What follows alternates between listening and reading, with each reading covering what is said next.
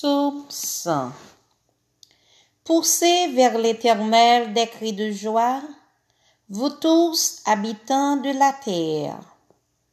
Servez l'Éternel avec joie, venez avec allégresse en sa présence. Sachez que l'Éternel est Dieu. C'est lui qui nous a fait et nous lui appartenons. Nous sommes son peuple et le troupeau de son pâturage.